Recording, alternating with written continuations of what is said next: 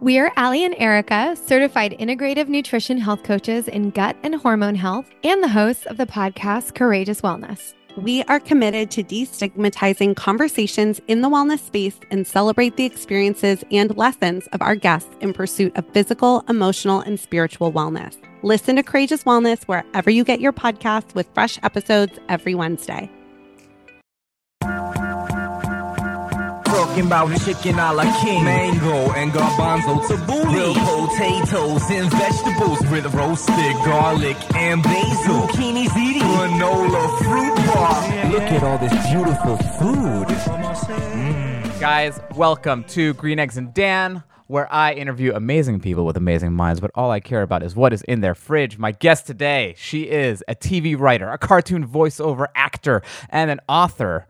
Jen Spyra writes for The Late Show with Stephen Colbert, and she plays the intro voice of The Late Show. And she plays the voice of Hillary Clinton and Jill Biden on Showtime's animated Our Cartoon President. She writes for The New Yorker and McSweeney's. She's very, very highbrow, very highbrow. and she just came out with a hilarious new book that all the kids are talking about. It's called Big Time. Welcome to the show, Jen. Thank you so much for having me. And I should say that I actually I don't I left Colbert to write the book, so I'm not there right now. So I shouldn't try to Oh. pass it off like I am. Yes, but you went, you did what you had to do there. I did. I did. I, I did it. I loved it. And I still am their announcer. So I'm in the family. Oh, you're still the announcer. Yes. It's like the sweetest gig. Yeah. Now you just picked up an apple as if you were just going to start chomping on an apple. Oh, I didn't see the I know. I thought that. I was like, I cannot. That's for later. That's my carrot for later. Are you an apple person? What kind of apple was that? Honey, I'm a Fuji. Uh, this is a Fuji. That's a Fuji. Okay, and that and it, it did take me a while to like straight up. It was it was always rolling the dice. It was like, which one do I like? Which one's good? I love a Fuji. It's really sweet, um, and I have one every morning. You know, I still don't know what my favorite apple is, and there's so many. It's like you said, it's like Russian roulette. There's the mealy ones with which who goes for the mealy ones? Who's like Well, no that's one that's my flavor profile. I want I want mealy and and sweet. Like It ruins your whole week. it's disgusting. yeah, no, it's horrible. I feel like the one that a lot of the a lot of everyone's talking about is like is it called like lady something? Pink lady? Pink lady? Pink Lady and Honey Crisp Yes. are are definitely they dominate. Uh, They're they're not as sweet as a Fuji. I straight up kind of like a Red Delicious, and that's something I can't even say. I cannot say that out loud. Yeah. except for yeah. You're da- you're dating yourself. you're dating yourself by saying that. You're right, dating myself, and it's also it's like it's so it has no. It just has no um, cool flair, but yeah, you know what? I really do encourage you. But maybe you're not an Apple guy. It's just that to know and to go to your section in the store with confidence, Mm. it just it feels really good. I love the uh, Granny Smith. Okay, so I'm I'm picking up things about you, and you don't you're don't you don't love the sweet, and you don't need the sweet because that's like straight up sour. It's straight up sour. I just I, I that's actually it's sour. so different, and I just kind of like that. It's like I'm gonna stick out, and but the name is like very traditional. Like Granny is in it. Like it's a sour grandma. like You're right. Uh, yeah, I love that it's Granny, and it does seem to. It's one very specific flavor of Granny. Yeah, it's not. There aren't a lot of other fruits that have such a polarizing, you know, Yeah. addition to the palate that is, you know, like there isn't like a watermelon, you know, that's just like a shitty sour one, and they're like, ah, this is so, Grandpa Grandpa Johnson watermelon. you're so right. You're so right. You're right. It is really weird to think of a watermelon being like Uncle Bobby, and it's like that's very that's very weird. You're right, but we just accept it because we're familiar with. it. We are familiar with it. Okay, so I uh, we're about to go into your fridge, which everyone can see the fridge Yeah. on my Instagram at Stand Up Dan. We're putting it on blast. I'm going to share our screen right now so that we can both take a look at this. I know. I'm actually listen. I took you really seriously. You said don't stage it. I did. and so I didn't stage it, and I'm and I really am very. you should be. Re- I'm ashamed. you should be regretting that that decision right I about really now. am. I really am. no, it's not. It's not awful. It's actually a. It's actually a pretty good fridge. So so. There's a couple of exciting things here. All the way on the top, like in the in the in the in the spotlight of the fridge is like an enormous tub of Costco Oh. Costco size Hellmann's Oh, real mayonnaise. Yes. Yes, Dan. This is a staple, Yes. huh? Oh, it is such a staple. The only thing that sucks about this one is that you can't get like can't I can't find the jars that are glass, and so I have to get these plastic tubs. And that it's it's a plastic tub feels so icky, but I wish it was glass. But I love Hellmann's real mayonnaise a lot, and yep, that's always in there. That's for damn sure. You know, there is something really gross about when you put your knife or your spoon inside a plastic tub of mayonnaise and it's like dragging on the God. plastic side and with that gloopy kind of sound. Like it's Ugh, it's you're it's so- misophonia. It's misophonia inducing.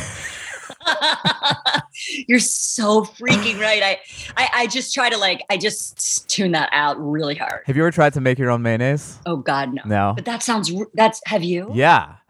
It's it's amazing. It'll change the way you think about mayonnaise. It's delicious. You can use good oil. If you use an olive oil, it has like a fun little olive oil tang to it. Oh my God, that's uh, you're making me kind of want to do that. I mean, it is sort of annoying, and I fuck it up. I'd say like I fuck it up half of the times that I try to do it, and then I just waste a bunch of eggs.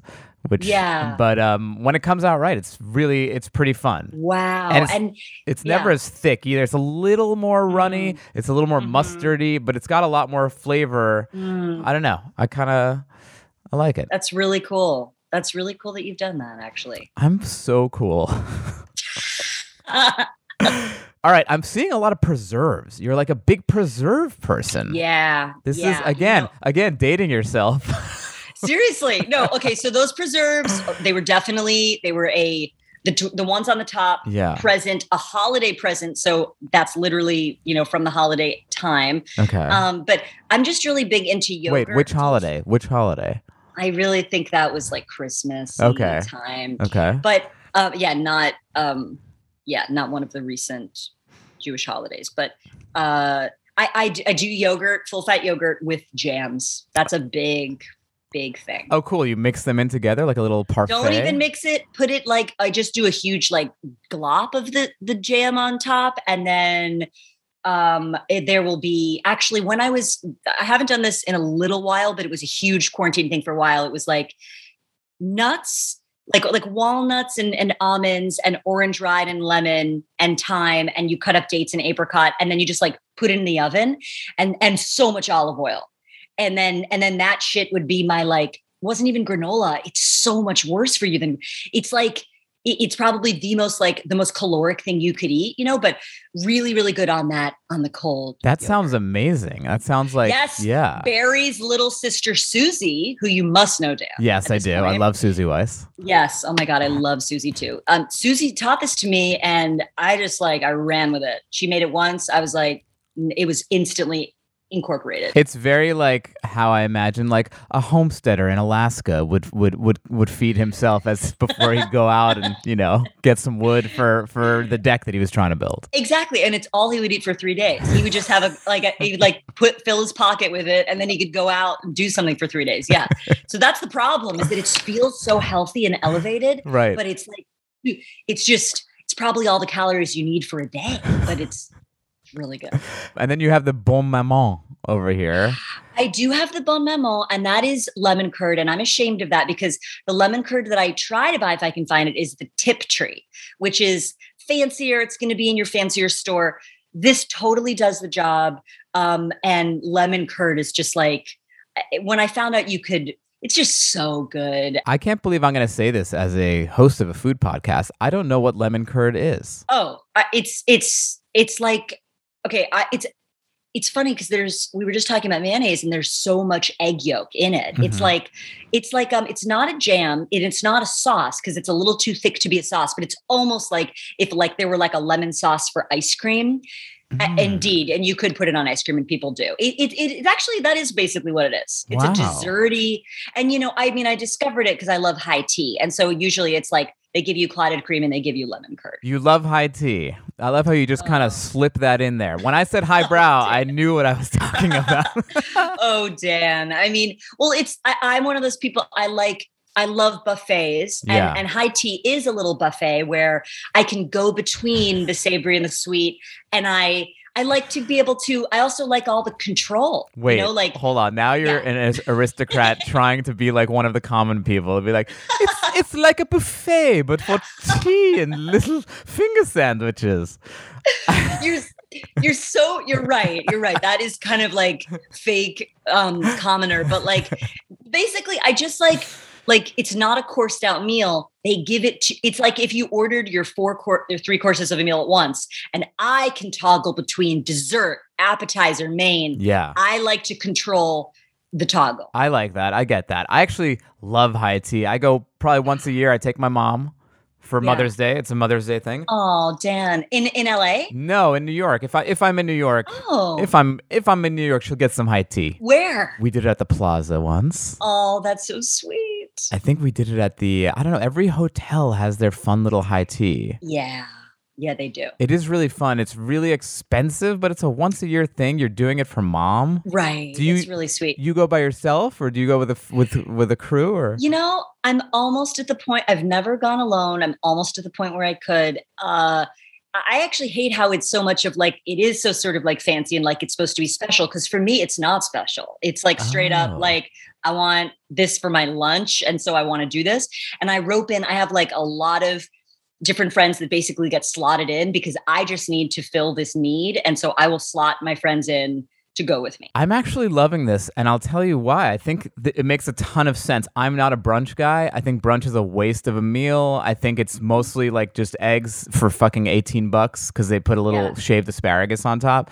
But I do think high tea is special, and at the end of the day, I think there was a restaurant where you live in Manhattan or in, in the city in New York. And normally, normally I normally I live on the Upper West Side, and right now I'm in Savannah. It's where we've been hiding out during COVID. Savannah, Georgia. Savannah, Georgia. Oh my god, I love that. We'll get into that in a minute. Oh, It's a great food town. oh, But there was a restaurant close to where I lived in the West Village called Tea and Sympathy, which was oh, yeah. it was kind of a it was like it was high tea without all the fuss. You're absolutely right. Yeah, it, the, I've I've definitely gone there and done it there. I actually go to I don't know if it's still open, but their British import store right next door is where I go to get elderflower syrup or whatever. It's something that they have.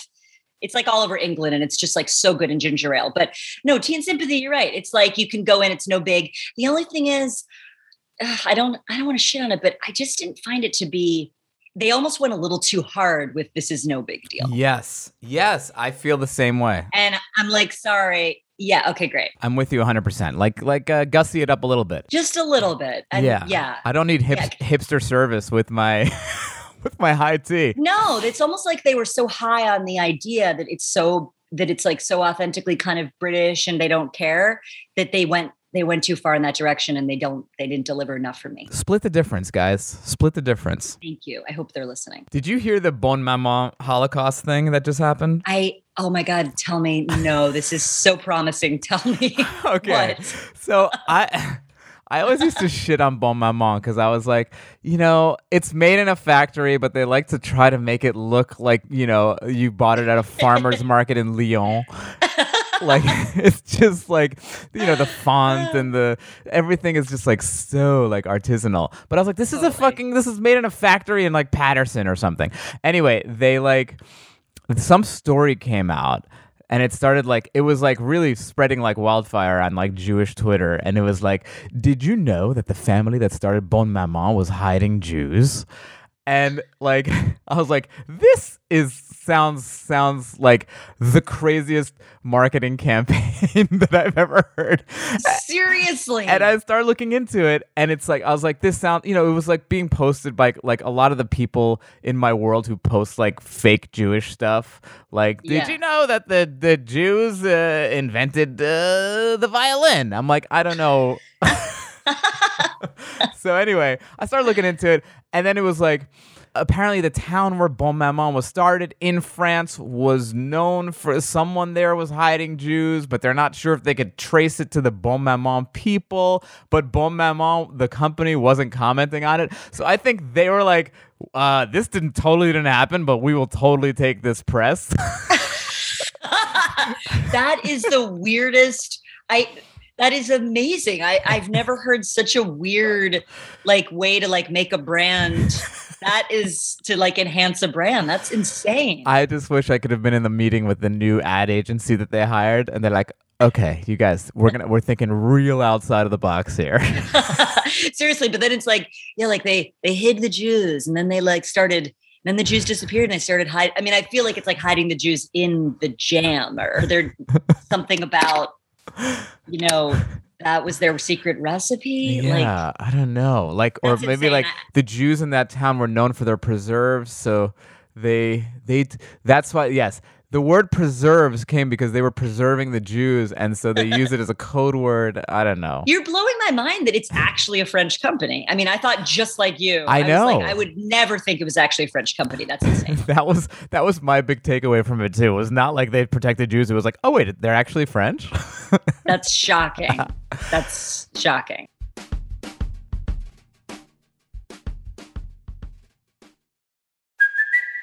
It's Kaley Cuoco for Priceline. Ready to go to your happy place for a happy price? Well, why didn't you say so? Just download the Priceline app right now and save up to 60% on hotels. So, whether it's Cousin Kevin's Kazoo concert in Kansas City, go Kevin, or Becky's Bachelorette Bash in Bermuda, you never have to miss a trip ever again. So, download the Priceline app today. Your savings are waiting.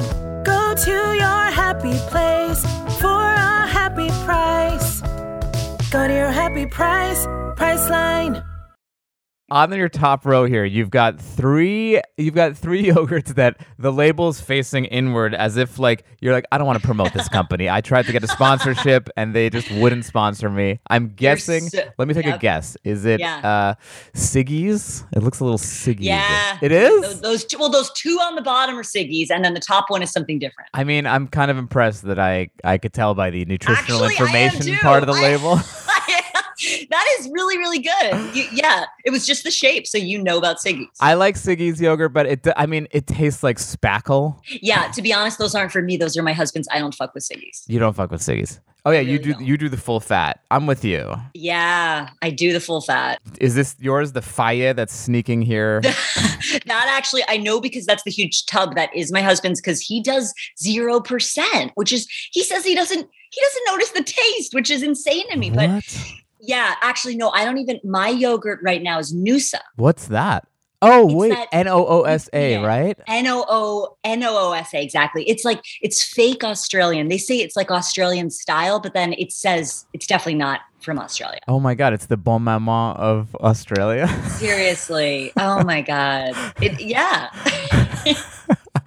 um, exactly. Your row, your second row here is like an, it's like an ode to the chicken. You've got the chicken eggs here. Oh, You've got the yeah. chicken flesh here. It's like this is I where know. all all the chicken parts go. That's right. And it's it's like there's yeah, there's definitely eggs there. There's eggs that you can't see on the side. I mean, I think my husband just eats eggs constantly and eggs are huge and chicken breasts. I mean, he he he wants to get into that more. He used to be with a trainer and they they really made him pound those. I was just gonna say, is he like a workout guy? Because everything you're saying to me, like non-fat yogurt, like the the boring so parts right. of chicken, like chicken breast So right. and eggs. Yeah. I, I'm sensing. I you didn't you didn't peg me as someone who'd be with like a, a muscle head. I know. No, it's well, all of this is at my encouragement. Like it, he is. I mean, since since the pandemic, he was working out with a trainer when we were in New York. Since we've been in Savannah, he does it himself. But he, the trainer, was really influential for him. This adorable, sweet kid named Kevin at New York Sports Club, and Thomas, my husband, like learned all this stuff that he didn't know that I was always telling him. Like I told him about protein powder, and he was like, he he just he was very vain about like, no, I don't want to like do any, I don't care about any of that. Yes. And then I was like, well, you know, like it's not, it doesn't hurt. So then then when he started doing the training, he started to um care. And he's one of those guys, it's like so cool. He just like doesn't have to do anything and he just like gets muscles. Wait, is- cool. hold on. Is he doing the protein powders now? Like the little. uh yeah. I, I mean, I do it too. I, I just do one scoop after I do like a yoga class because I have like, I'm one of those people where it's like bones floating in pudding. You know what I mean? Like I have no muscle density and mass. And he, though, is like, he's the opposite. He like naturally has density and he sees the wisdom of the protein powder. So Ah. yeah, he like we always have these huge tubs. I am so anti those, like philosophically. are- Well, just why? like are they unhealthy for you?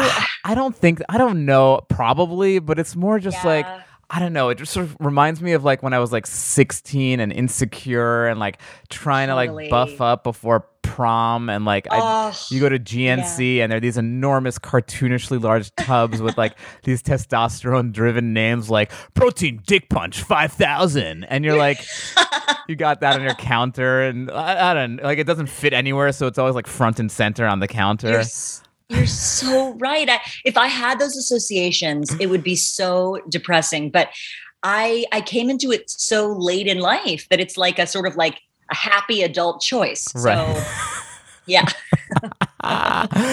you do the you do the Oatly, which I've been doing too. The, oh yeah. I love I it. mean, oh, it's so it's so good. Like, uh, okay, as you'll see, like next to the Oatly, I have sour cream and creme fraiche.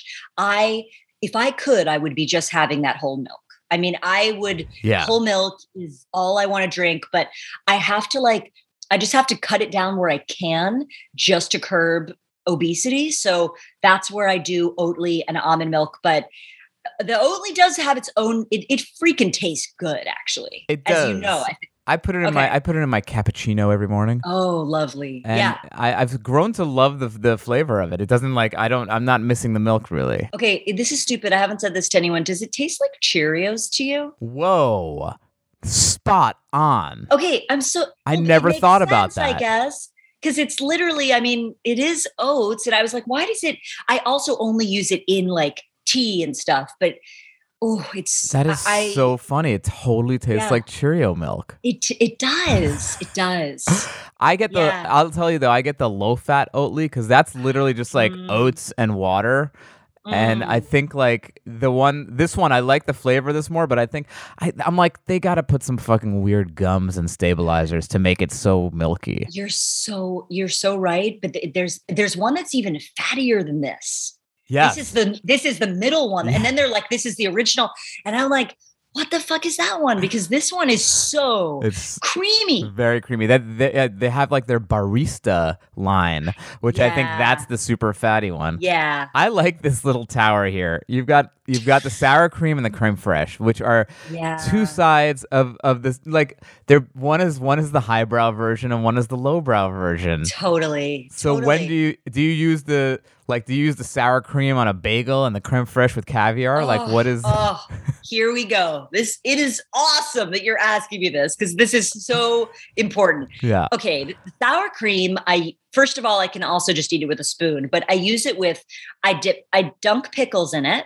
Whoa. And Dan, if you don't know about that, then I'm just what? honey. I thought you knew about that because you would like that. I'm I'm kind of grossed out and like I also No. just got a little bit of a hard on.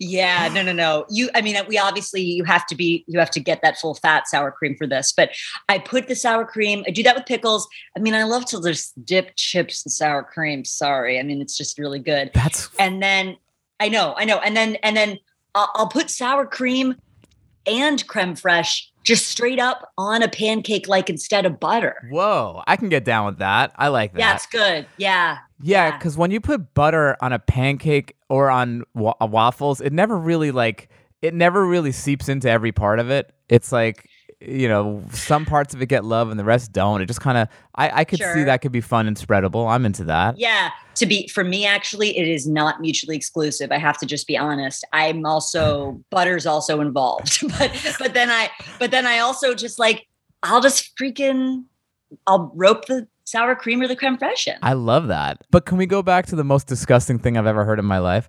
yeah. Pickles and dairy. I just I'm thinking vinegar and milk like it would curdle. I know you're right when you said vinegar and milk, but I guess to me it feels very delicatessen. It feels very appetizing. You know what I mean? I was gonna say this sounds like some fucking nasty Ashkenazi shit that that uh This is some na- oh, this is some nasty Ashkenazi shit, and I love that nasty Ashkenazi shit. I fucking do. I know that Bari's uppity, and she is like probably has shit on that before, but I like you know, yeah, like like the that's the Ashkenazi thing is the cream. So cream is is it join the party, and I'm like, Interesting. I, I look. I can get down with a lot of nasty Ashkenazi stuff. Like I, I, I do love. Uh, this, did, you, did you hear my my pretentious Sephardic coming out? But I do love. I like delis are some of my favorite places. Like a good pastrami sandwich, this and that. But then they just do some weird shit, like like the gefilte fish, which even that I can get down with. that's cool that you can get down with that because actually I've I've unfortunately never been able to get down with gefilte fish. And sidebar, of course I look down on Ashkenazis just like you do, just like we all do. But I mean, and be, and I do have a strain of Sephardic, and so we definitely like try to claim that.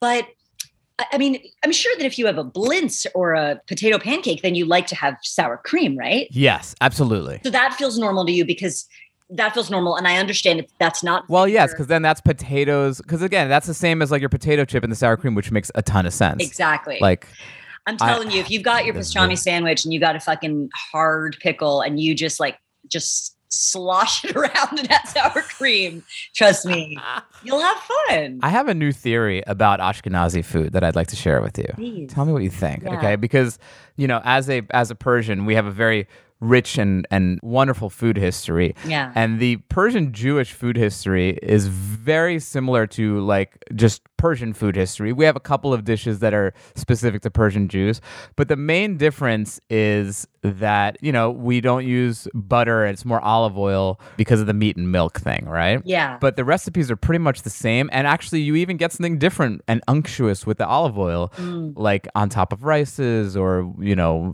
with the meats that you're cooking, where it's really not that much worse i'd say than the muslim cuisine. It's probably just a little it's a little different. There are some things that i think are clearly worse but in general it's pretty similar. The difference i think is that ashkenazis you guys grew up in a part of the world eastern europe that was just surrounded by it's very much pig culture right? Mm. Like lithuania latvia poland like pig is a front and center thing. So you guys were just fucking freaked out that like we just have to keep away from this pig man.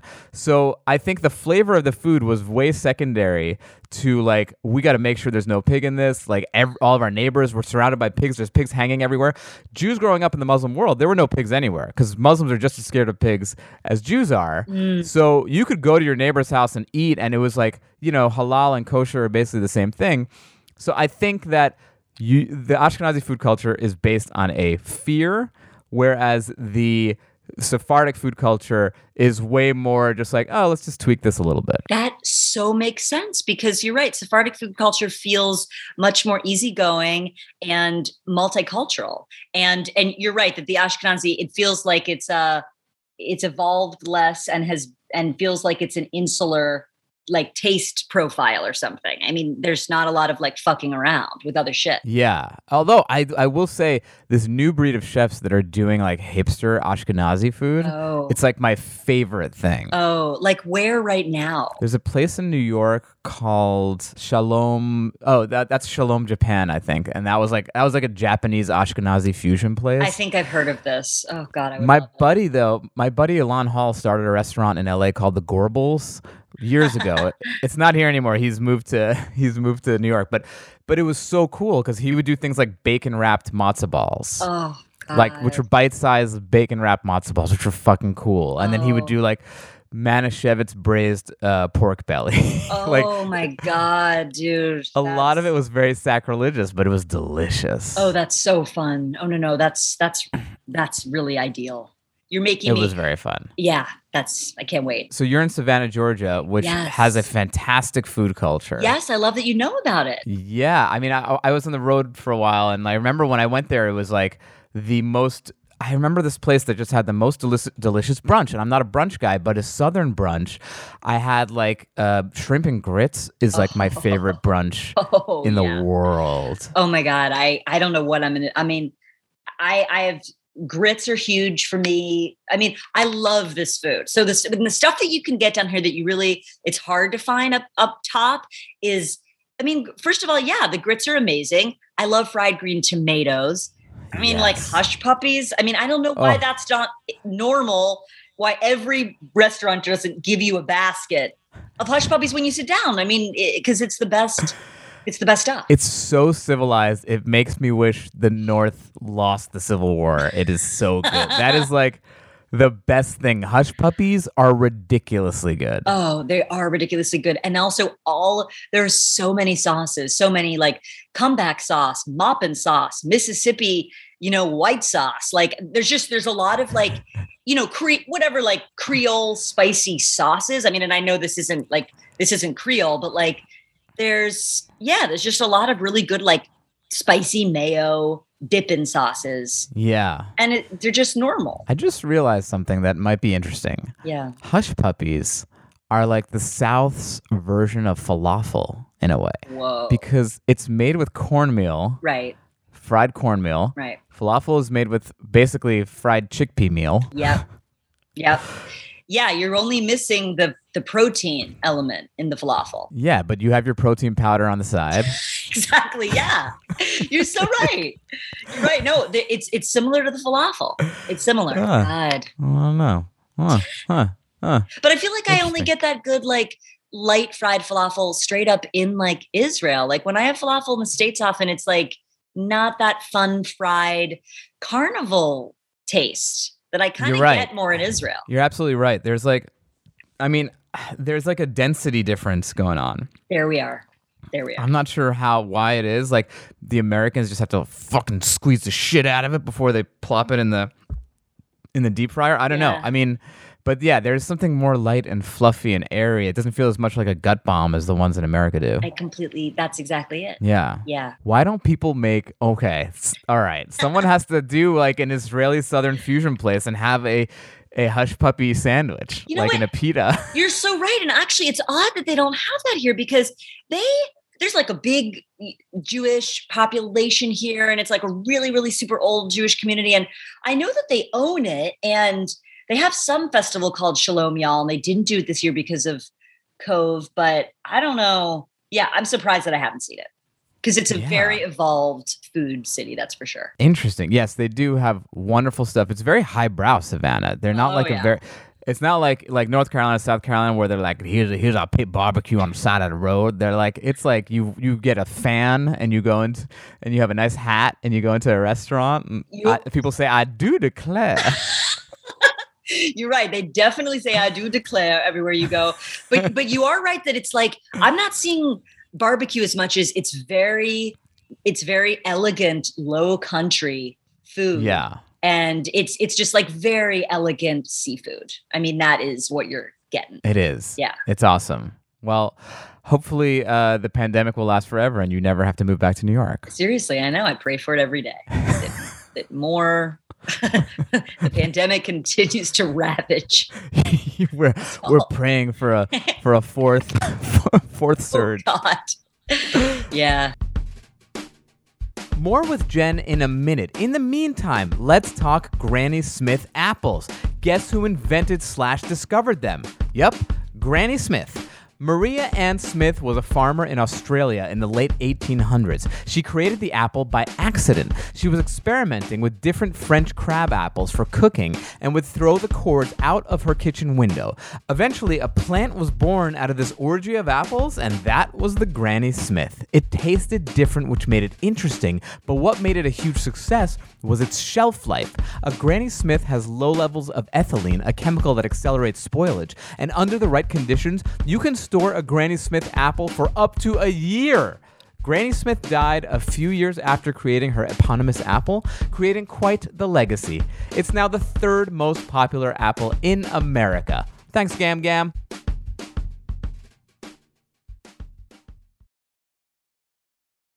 Okay, back to Jen. Okay, we're gonna get to the questions that I ask every guest at the end of towards the end of the show. Um, starting with, what is your earliest food memory? Hmm, such a good question. I, I, the first thing that comes to me actually is just is- just eating butter, taking butter um, from the kitchen and going into the living room because I knew that I wasn't supposed to do it, and just like licking the wax paper that that like you know that butter is um, wrapped in, and eating that, and knowing that I shouldn't do it, and enjoying it. Are you serious? Wait, eating the wax paper, like just licking eat- it and I think just licking. I think I just like I guess I got the wax paper off the butter and I took it into the living room and I just like licked it down. wow. Yeah, That's so that very because it's cute. early. Thank you. Yeah. That's a charming one. I like that because a lot of the early food memories are like really fucked up. Like Really my uncle used my uncle used to molest me and he'd eat hot dogs. and so every time I see a hot dog, I'm like, all right, uh, next question. Oh my god. wow. Has anyone really ever said anything fucked up like that? I think you know Ruth Reichl. Yeah. she had a pretty fucked up one, which was like, I think because her mom was like a really, her mom would would like give them like, she would never throw out food, so she'd give them like really f- like bad food to eat, and she was like, I was just like, the foods just like were like spoiled, and I knew that that's she's like, and that's when I knew that my mom didn't have my best interest in mind. I was like, oh, okay, Ruth. That's I I never would have thought that that would have been Ruth's God, that's but that's such a fun left turn actually. I mean it's it's, yeah. it's really dark and horrible, but it's like that's interesting. But that was her whole thing. Is that's part of the reason that she got so into food was that she knew that her mom wasn't going to look out for her Whoa. food wise and also just life wise. So that's how it manifested itself. Wow. Interesting. Yeah, I know. And then I, I was like, "All right, Ruth. Um, what's your favorite pantry item?" oh my God. yeah, it was dark. But I, but she's written about it. That's like in her in her memoirs and stuff Oh, too. okay. Cool. Yeah. Yeah. What is your death row meal? You're on death row because someone called you basic for loving pickles and dairy. You couldn't take it. You fucking slash them. Uh, well, it's now you're on death row. Okay, so now I'm on death row. Um, it's funny because I have had this thought a lot because I so I so I let myself indulge to a degree that I think a lot of people don't. Um, with and, and with regularity. So Mm. um, I like because I mean it's it's not so my death row meal is a meal that I have often, which would probably be like um, okay, we've talked about them hush puppies. I would have, I mean, it would be fried chicken and, you know, hush puppies and fried green tomatoes and like, you know, key lime pie. And, and it's the Mm. same thing that like death, ro- like, you know, people on death row really do have. And it's like very, but I have it like every week. I, I need it. I need that. I need that looming, that carrot to get me through my week. You know, I really, I love that. I yeah, I guess so. I'm a huge fan of key lime pie, and it's a oh. very it's a very polarizing pie. That's insane, is this People either love it or hate it. That's so I- sad. If you if you if you hate it, that's not classy. You gotta like it.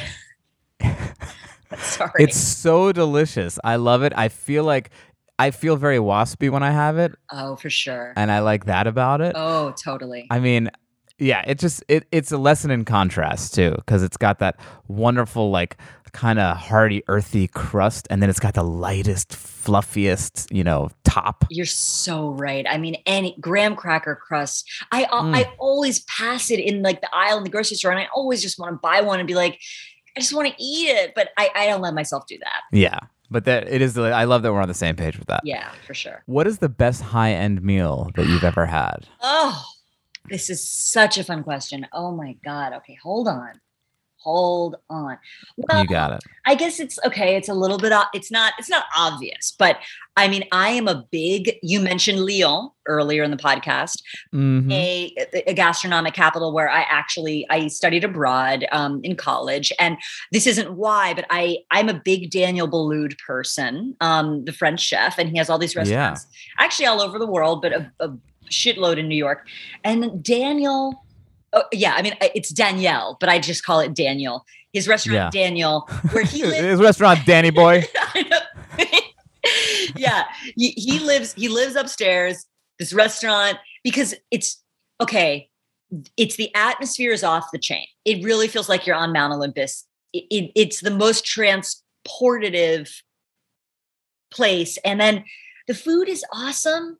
But it's like for me, actually, the number one thing there is they have these really special um, brioche, almost like phyllo doughy rolls, and I eat like nine of those and, and I Mm. just really like the dessert. I mean, it's so expensive for to go there for what I really care about. But in terms of the atmosphere and then like the the food theater, Yeah, Danielle is a it's a it is absolutely it's probably one of my one one of the best restaurants I've ever been to as well. Just based Amazing. on you do feel like you're suddenly in like Louis the Sixteenth's court. oh, like but- it's so French and beautiful. It is, but so sedate. Don't scare them, Dan. Okay, because Mhm, it's sedate. It's not like I've never been to La Grenouille, which when when the pandemic started, I was like, oh my god! In two weeks when this is over, I'm so going. I've never been to lunch there. I'm gonna have so much fun going there. I hope it's still open. Wait, Dan. So what is since since Danielle is one of yours? What is the meal that you think of? The high end meal? My my the best high end meal I've ever had was a meal at Blue Hill. Oh, for sure, for sure. And I went with my buddy who was a he was the sommelier at Le Bernardin at, at the time. so Oh, like boy. they were like pull, they wanted him to leave Le Bernardin to come work there. Oh my god. So they pulled out all the stops, and he Oh. ended up oh. leaving the next day. He quit his job and and went to Blue Hill. Oh wow, that's awesome. yeah, that was a magical. That would be that would be my my fave. Wow. What is your favorite low end meal that you've ever had? Ooh. This could be a street taco, a shawarma. Yeah. Okay. Um low end. Okay. I mean, this is it's not even that it's not like low end. It's just when I get to LA, as soon as the wheels touch the tarmac, it is like how fast can I get to Silver Lake Ramen? Uh, Silver Lake Ramen. Whoa! How I thought you were, I thought you were. I thought you were gonna say In and Out. Oh God, no! I mean, like In and Out's good, but I don't care about In and Out. Yeah. No, I and s- so I I don't even want to say Silver Lake Ramen. It's not like low. It's it's although the price it is cheap as hell. It's still really cheap. And I just think that their ramen is the like when I went to Japan, I we went to Japan on our honeymoon. It was incredible. And when we would we went to ramen jail, you know, like one one of the little ramen things where you're you eat alone in a little curtained off. It's awesome. Yeah. Uh, yeah, every Yeah. you have to. Like even if I went with my husband, but if you're with a friend, you don't eat with anybody. You eat alone. And I realized that what I like is the extra extra rich. You you could like you order how rich you want the ramen, and they just give it to you like that at Silver Lake Ramen. Mm. So Yes. You're talking about tonkotsu, which is like a really hearty pork bone Mm. soup yes, that is just so thick and gloopy. Oh, I so those places that have the one the ramen for one person, I call that ramen sturbation, where you just they just like cordon you off and you just have a moment with your ramen.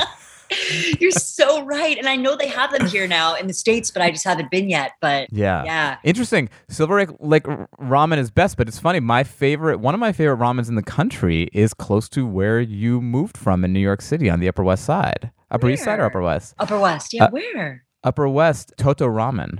Toto. So my issue with Toto, because I actually I haven't been for this reason, they don't do pork based. Yeah, it's just chicken based. So I I distrust it. Tell me why. Well, because I just know I the pork one is so fucking good that I'm like, how could it possibly be as good? You're telling me that Here's what. Okay, you know what? I used to. I and I'm. I'm not saying this pejoratively. Okay. But I used to be a simple, basic bitch like you. no, I'm kidding. I'm kidding. No, I used to. I used to go nuts for tonkotsu. Also, I it used to be my thing. Like I loved it. It was hearty. It was awesome. Yeah. And then I went to. I went to Tokyo just before the pandemic, actually, and I was there for two weeks just in the city. And just I was for, like, just I'm for gonna fun alone. just took no my friend is a journalist and he was doing a story for the new yorker Oh. and i Oh. was like uh, i'm coming and crashing in the hotel room and Oh. while you go write stories i'm going to go eat ramen but th- i tried a lot of tokyo style ramen which is shoyu ramen which is like soy based and it was a lot lighter it was like almost like clear broth Mm. and there was something about like being able to have the ramen and then not having to take a three day nap Listen, that I that's I was like oh, yeah. yeah Yeah. so I kind of got I, I it kind of introduced me to like kind of the variety of flavors of uh, you know uh, don't get me wrong I can get down with a real fucking hearty ramen Right. in fact my favorite one in LA is is the Tsujita Annex which has something called Jiro style ramen which is Jiro style ramen is like ramen that's made for like truck drivers in Japan Oh. like it's got big thick noodles that are like bucatini Ooh, yeah. Like Like like like, udon, but not udon. yes Okay. yes Ooh, I like that. It's nuts. So I can get down with that. But there's but chicken based ramen is, is a totally legit thing. Okay. It's not like them trying to like it it is a very respect, respectable legit thing and it's different. I mean, and as a Jew, it's kind of interesting to to compare it to like Jewish chicken soups cuz they're you know they're they're super hearty and ridiculously flavorful and it's almost even more of a challenge when you get pork bones it's like yes it's gonna it's gonna be hearty it's gonna but if you have chicken bones and you got to make that hardy Yeah. like it's it takes a it takes a little a little more skill You're so right. I realize that it's the more elegant choice and it's the cooler choice. And I know that Toto is like free, people freaking, there's always a line. I mean, there used Yeah. a line.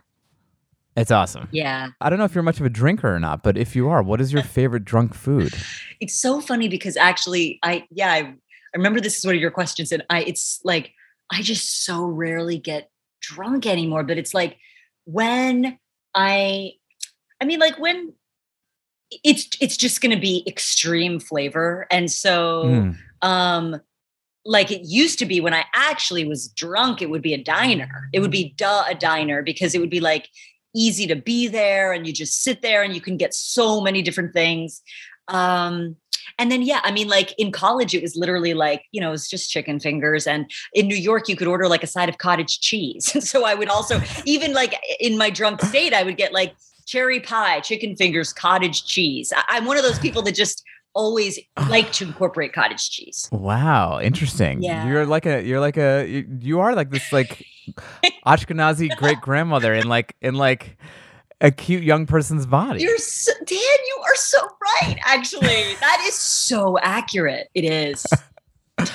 when you're when you're hungover or when you were hungover, did you have a hangover cure? Okay, well, I was. I've always been completely disgusted by disgusted, but fascinated by the hair of the dog thing. I, I, I could Mm. never screw with that. I think that is so cool for people who can. That would repulse me. Um, I mean, I'm a big turn over a new leaf person. So if I'm, it's like if I'm hungover and the next day is a new fresh day, and I'm going to probably want to get like a green smoothie, and we are we are moving on. So in my mind, I'm I'm like I'm moving on. I'm leaving it behind. I'm not going to like I don't want to like do some like big gross like you know I don't want to revel and wallow in the fact that I'm poisoned. I want to get going towards the next moment. so yeah, it's not it's not going to be a fun meal. You wake up hungover and you and you just order an Uber to Soul Cycle and make a smoothie. no, that's that's what it that's what it would be. Yeah, it's just like let's let's begin a new day. I love that. And I do think that the people who are the hair of the dog people, I think that's like they just don't realize they're alcoholics yet. Like- Exact- I don't get it. I I seriously don't get it. How do you? just keep drinking, man. You just keep drinking. You get out of it. Then uh, that night you drink again. Well, I'm then the next Dan, morning. has that ever? Because I've the idea. Usually, if when I'm hungover, the idea of having a drink makes me sick. Are you a person that has been able to then have a drink and it kind of like sets you up and it's okay? I don't think so. Like it'll it, it it's a very short term fix, Yeah. and then it just fucks you even more. You know, it's funny. One time I was uh I was like really really hungover and like like vomity hungover, Yeah. and I, I don't like talking about these things. Well. This is a classy podcast. Yeah.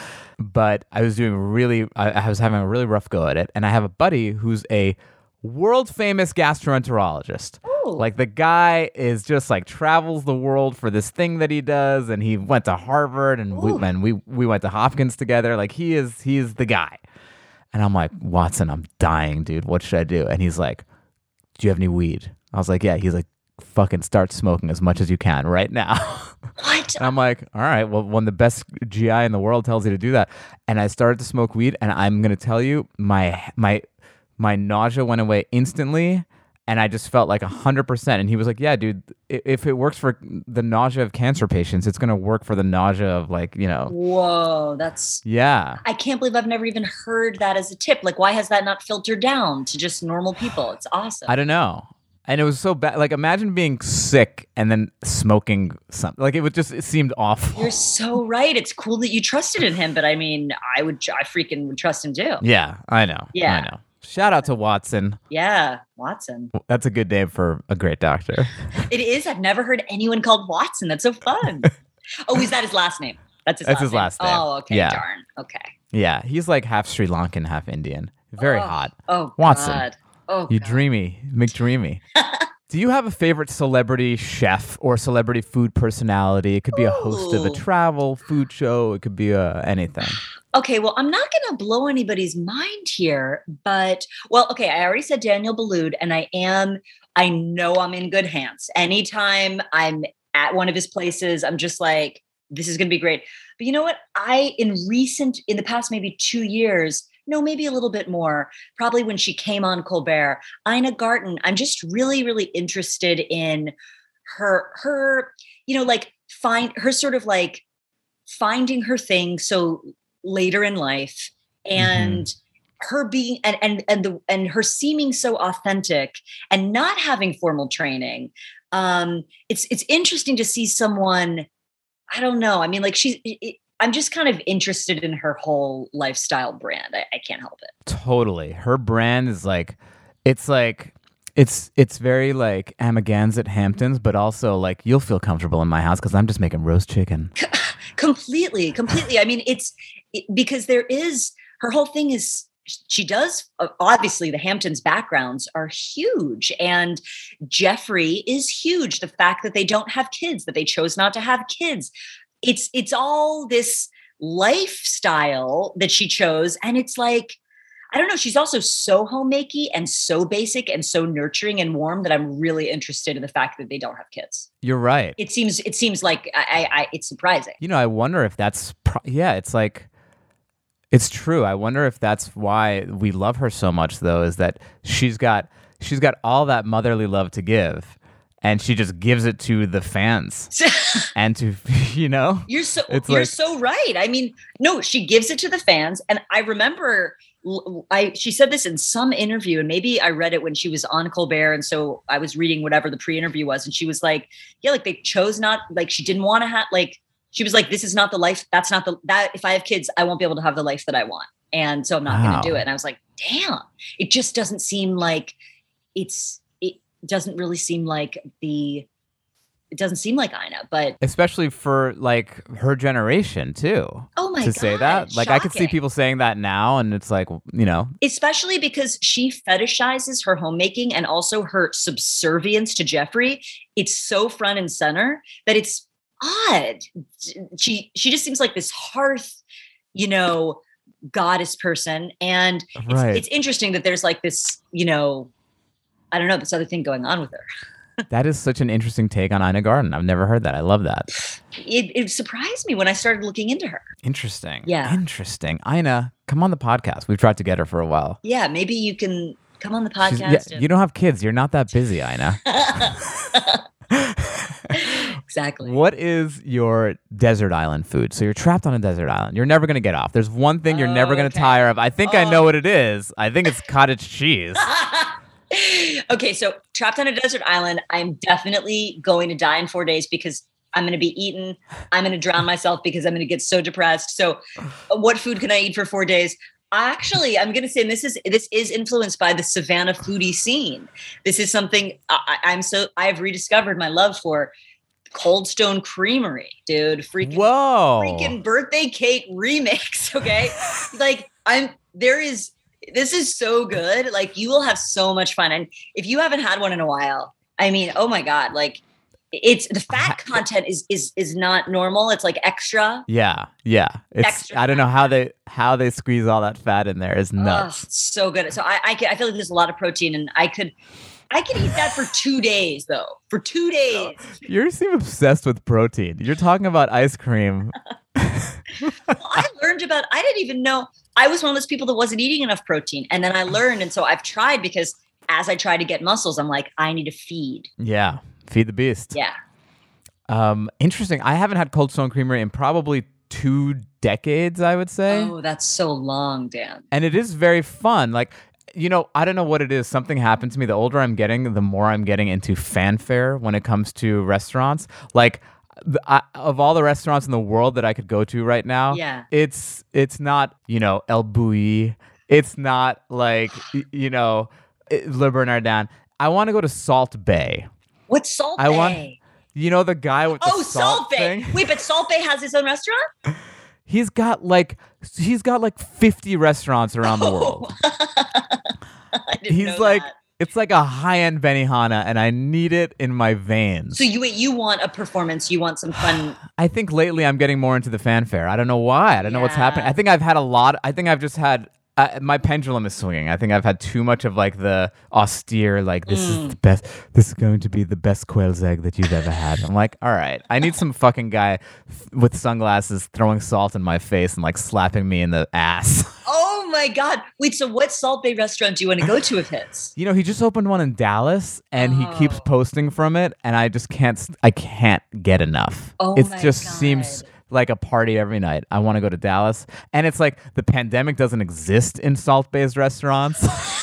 I think it's just like Oh. all the salt, just like I don't know if it disinfects the COVID or what it is, but it just seems like a like like we're locked up in quarantine, and he, Salt Bae is just like he's like one big vaccine of a restaurant. Okay, you just blew my uh, Salt Bae to me. I thought he was this like like sort of you know really esteemed like Peruvian chef, and someone caught him for one second cooking. I didn't realize that he was this like you know bar like Barnum and Bailey. Like I didn't realize he was totally on the other end. But that's that Dallas thing. That sounds really fun. You know, he wasn't. He had one restaurant in Turkey. He's Turkish. Okay. And then it just like that video made him explode. And he was like, he was one of those, you know what they say? It's like luck and preparation need to meet.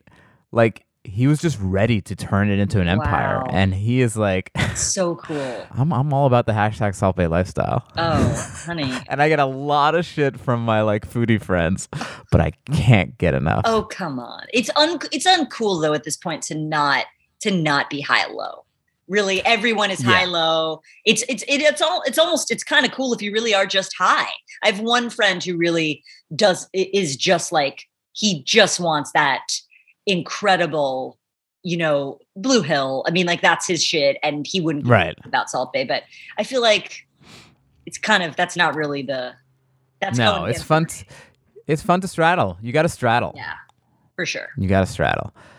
Is there a food that you cannot stand eating? Something that you hate? Well, it's funny. Um, okay, so uh, beets taste like the ground to me, unfortunately. So I just don't do that.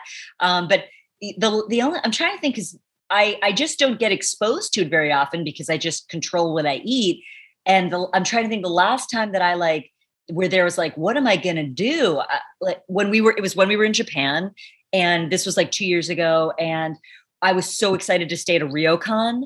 Do, do you know what a, Mhm. a? Just for anyone, is a um. It's basically a Japanese air. It's a, it's a Japanese bed and breakfast, but it's it's since samurai times, and I think that they were initially like four basically samurai to kind of stay in as they went through the countryside. But it's like a super lo-fi hotel. You know, there's no furniture in the mm-hmm. room; it's just like the mat, and they like roll up the sleeping mat during the day, and there's literally nothing in there.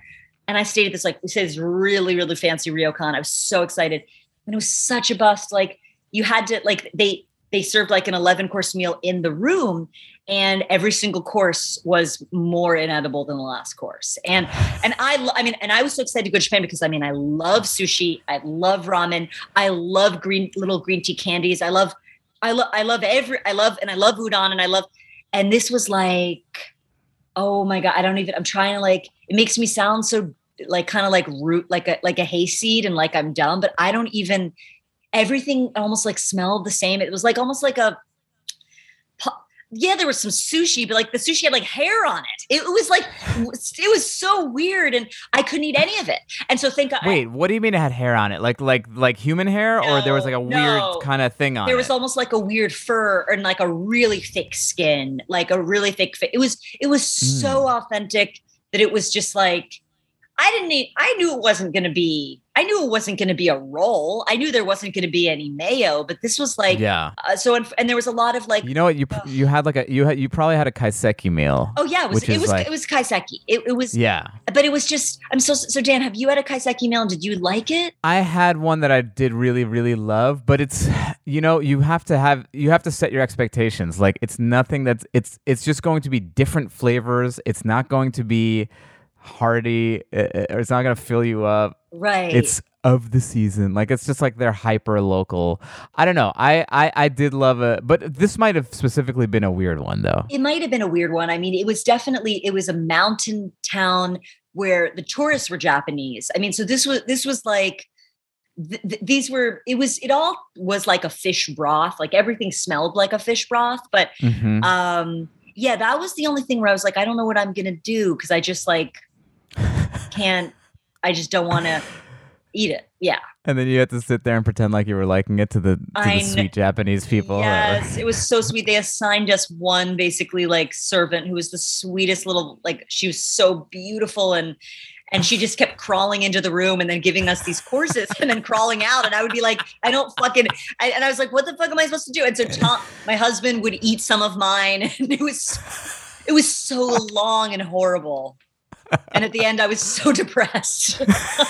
Because it was so expensive. I mean, it was it was really expensive. Yeah, if you have a bad meal in Japan, A, it's unfortunate because that was a mortgage payment. Yeah. And and B, it's unfortunate because you had a bad meal. You have a finite amount of meals in Japan, and I the, ev- know. you can have so many great meals there, and I- it just sucks to have a bad one. For sure.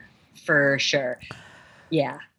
We're up to our last question, which is my favorite question, Wow. which is what is your restaurant pet peeve? Oh, that's a good Yeah. question, Dan. Yeah. Good Yes. question. Comedy Okay. people love this question. Yeah. I mean, okay, a few things. Okay. Two specific things jump to mind. One doesn't even have to do with the restaurant. One is when I, one is I'm complaining about my own my own re- my own friends that I'm going to be with at the restaurant. I really don't like it when people and it's not just my friends. I mean definitely like my dad can do this. I don't like when people joke with the waiter and make them and wait the waiter or make the waiter or waitress engage with them and do like jokey repartee for a while because the waiter or waitress is trapped and they have to and they have to be nice it really and especially actually if you have a lot of comedy friends i really don't like when they force the wait staff to do bits with them it it really really i cannot that's really hard for me oh my god, that is a great one that I don't think anyone has ever said before. I, I mean, I hesitate to say it because I really hope that like friends that may recognize them. I'm so, so I, I understand because it, it comes out of a good place, but I don't like the way that you're forcing the person to, to be your audience. yeah. That is so funny. Yeah, I, I, I definitely feel that too. When it's not even comedian friends, it's like friends who are just like, I don't know, like the like the like the server's making like small talk, and then a friend will be like, you know, the server will say something about like, yeah, this this drink is uh this is a this is a great drink. It's probably one of the best ones I have, and he'll be like, oh, I gotta tell you. So there was a place in Miami I Oh went my to God. they had the drink. I went there, and the guy is like, "This is the best one you're gonna have," and I and I, and so I order it, and I'm, I'm forgetting the name of it. It was, and it, I'm like cringing inside because I'm like, this fucker doesn't care about That's your you yes yes ending him. Just like let him, and he's got to move on. He's got he's got a job to do. Like, Completely.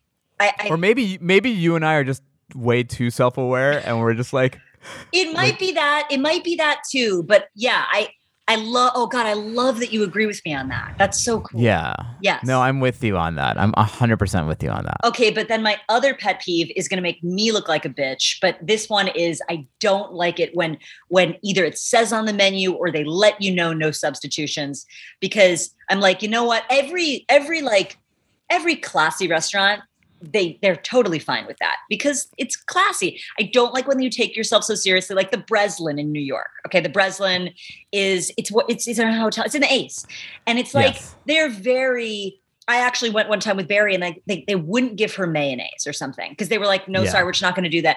And it's like just it's you're just a restaurant, and and we're buying you this food, and that does piss me off. You know what? I I get what you're saying, and And I respect that you don't agree because I I get I understand No. why people don't like what I'm saying. I don't disagree. I don't disagree. I will just uh, let me just say that like I, I I don't disagree with you, but I can empathize with the restaurant because I think that once you open the floodgates to substitutions, it's like you're suddenly becoming a you know like a customized restaurant for every guest and it's like having a kitchen flow and having everything go it's a little it can be a little tedious especially when the chef is someone who is like you know, uh, you know, I mean, it's uh, exaggerating to call him an artist necessarily, but like someone who's an artist is like, listen, this is my vision, this is what you've come for. Uh, so let's, you know, just let us let us handle it. Let us, and, and it also it, it'll also weed out some people. You know, I have friends who are like dietary restriction people who they're just it can get so annoying after a while. So that okay, the thing I'm not even mentioning that. That is obviously when I say the no substitutions, you have to be a reasonable human being. So I mean that that's all because of course, yes, it undermines the integrity of of the chef and the thought that they put into it. So I'm not talking about abusing that. I'm just Right. saying when they're when they're dicks because I know what you mean. It's like they are artists and they have put thought. And so to, to undermine that by creating your own dish is psychotic. But I'm not talking about like the psycho level. And I have friends that do that and they enrage me as well. So I think that's what. So uh, we're on the same exact page because I can see a chef saying, "I don't want that type of person to feel free reign to just like you know come in and conduct the orchestra that is the kitchen." Yep. But I also get that it's like, give me some fucking mayo with my fries. Like It's shit like that. It's You know, it's funny because I used to. I interned at so the Breslin is was April Bloom, Bloomfield's restaurant who Okay. uh, ran the Spotted Pig. Oh yes, of course. I interned at the Spotted Pig for a couple summers in the kitchen, and their I didn't whole know thing. you could intern in a kitchen. I'm so dumb. I didn't know they even. yeah, they uh, Okay. they, they they they let me intern. They were Yeah. very sweet, but their whole thing was no substitutions except for one person. Lou Reed was allowed to get a slice of red onion on his burger. So, if you want a substitution, the moral of the story is you need to be one of the most famous people in the world. That's such a great anecdote. And also, doesn't that make that restaurant sound like such? It's like, yeah, like so. It's okay that he wants that on his burger. Like he, that's not. He's not an asshole, but that's really, really cool. yeah, That's really it's cool just that Lou Reed. That wow. Good Just Lou. Reed. So, Jen, thank you so much. First of all, and tell Yeah. tell all the kids where they about your book and where they can get it. Oh my god, Dan. Okay, well, thank you so much for having. Me. It's me. amazingly funny. I've started Oh. reading it. I haven't finished it yet, Oh, but it is Dan. so funny. Thank you're you like so much. unbelievably hilarious, oh. and Oh. you and you're one of those people who straddles the high the high road and the low road, which is why I love it. You're so I'm so glad that you picked that out because that is true. That is like that is definitely fundamental to my identity. But yeah, the book um, it's called Big Time. Um, the audiobook is really sick. Um, it has amazing narrators like Lauren Lapkus and Matt Rogers, who has a great podcast called Las Culturistas, and um, Dan Stevens. Lauren Lapkus. Lauren Lapkus was a guest on the show, by the way. oh my God, that's awesome. Yeah. Oh, she's, she hates pickles. She hates pickles. You she should hates know that pickles. God She hates pickles. All right. Yeah. Well, that she has to have one um, bad point. But um, d- the actor Dan Stevens, who I'm a huge fan of, he is insane. He's on the audiobook. And then um, yeah, it's just uh, it's just available, you know, in stores. I love it. Yeah. I love it. And it's like now's a good time to have a book that is going to make you laugh and fucking I've been reading a lot of like really dark history books and like like what? Because that is basically all I read. What have you been reading? I you know what so you know you know Bari and I we dated for a while. yes, Bari uh, Dan, honey, I know everything about you. So I was I was trying to oh Jesus Christ. I remember I was trying to like impress her because Bari's a very smart person. I'm like, I'm trying to read some smart person books. And she's like, read this book. It's called Bloodlands.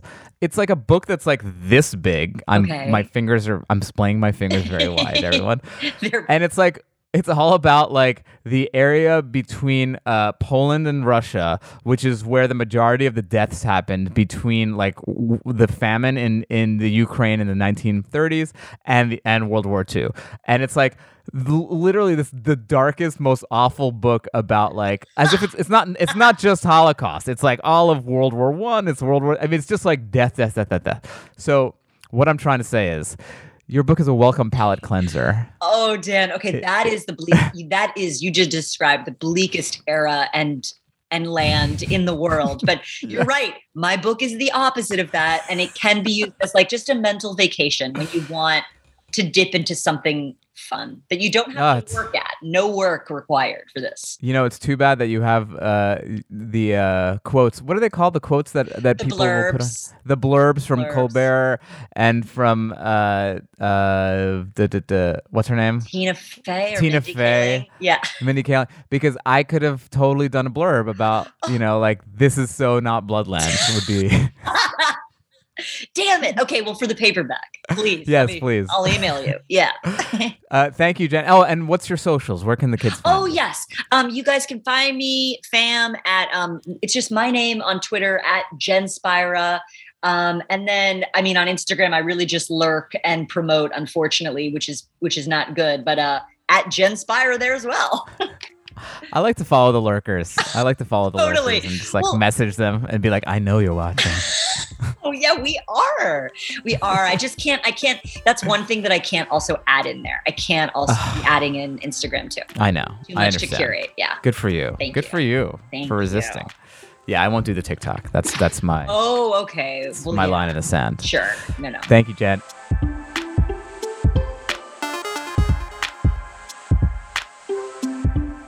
This episode of Green Eggs and Dan was produced by Andrew Steven and edited by Jordan Aaron. Executive produced by Jeff Umbro and The Podglomerate. You can find more of their podcasts at thepodglomerate.com. The theme music is Beautiful Food by Idan, and the interstitial music is by Breakmaster Cylinder.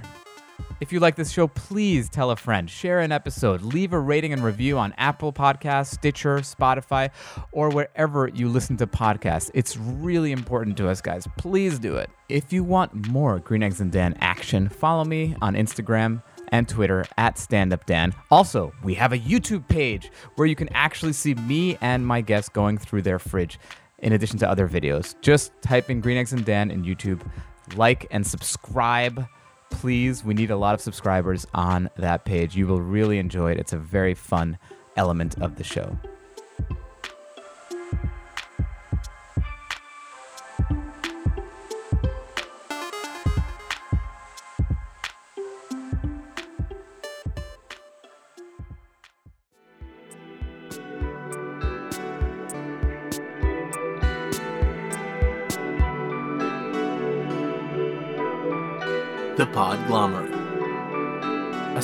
Universe.